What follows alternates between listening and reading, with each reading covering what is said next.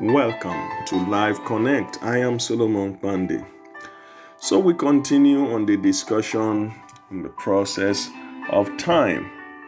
And today, I want to focus on maximizing your time, maximizing time. We've said quite a bit about this time issue, but there are a few things I want to point out just today. And the first one is that time comes slowly but surely. Time comes slowly but surely. And so while you're here, time is passing. Time is moving. It never stops. Time comes in nanoseconds and never stops. So when you say you have a 24 hour day, it's moving bit by bit. So what you have to do, you do it. So, how do you get the most out of time?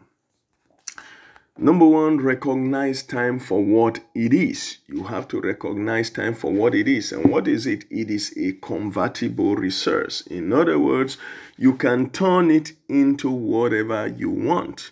You can turn it into a good sleep. You can turn it into a productive hour. You can turn it into um, a relationship building.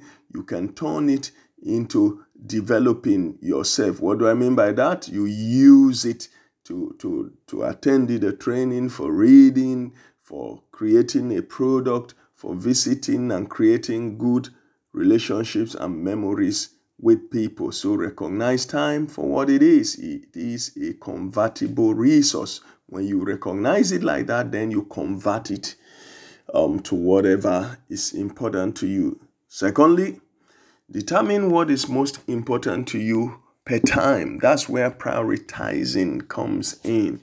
You determine what is most important. You have several things you need to cover. You have um, um, goals, you have a lot of things calling for your attention, but which one is the most important for you at each time? Sometimes people talk about a time quadrant, you know, where you look at what is uh, urgent and important, what is urgent, not important, what is important, not urgent, and what is not urgent, not important. If you use those quadrants, you will be able to determine how to prioritize what to do first. We usually advise that you don't allow many things to come into the the the the the, the quadrant, I mean the angle of urgent and important because when things happen there, they, you get into firefighting and things can easily go wrong.